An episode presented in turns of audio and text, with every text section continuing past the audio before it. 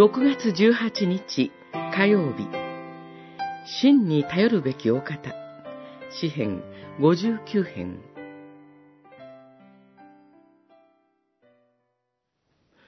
ご覧ください、主よ。罪もなく、過ちもなく、悪事を働いたこともない私を打ち破ろうとして身構えています。目覚めて私に向かい、ご覧ください。ごじゅうきゅうへん、よんせつ、ごせつ。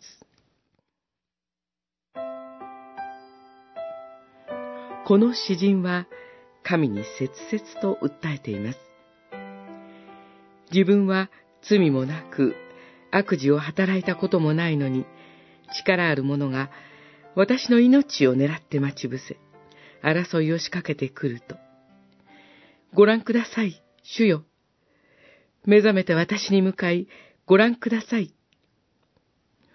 こう神に願う言葉からは、人々から差し向けられる剣のように鋭く、嘲笑う攻撃的な言葉で、ひどく傷ついている詩人の深い孤独感が伝わります。人々との絆に生きる者にとって、辛く苦しかったであろうと思います。しかし、孤独になればなるほど、人間は神に近づくことができるのです。私たち人間は、自分の力や人など、この世のものに頼れる間は、なかなか神に頼ろうとしません。主イエスが、金持ちが神の国に入るよりも、ラクダが針の穴を通る方が、まだ優しい、と言われたのはこのことです。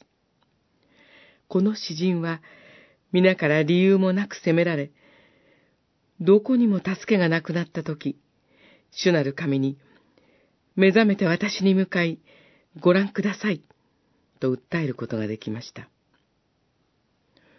孤独を恐れて、この世のものに頼るのではなく、神に向かい、神が共にいましたもう、主にある大きな喜びを深く知りましょう。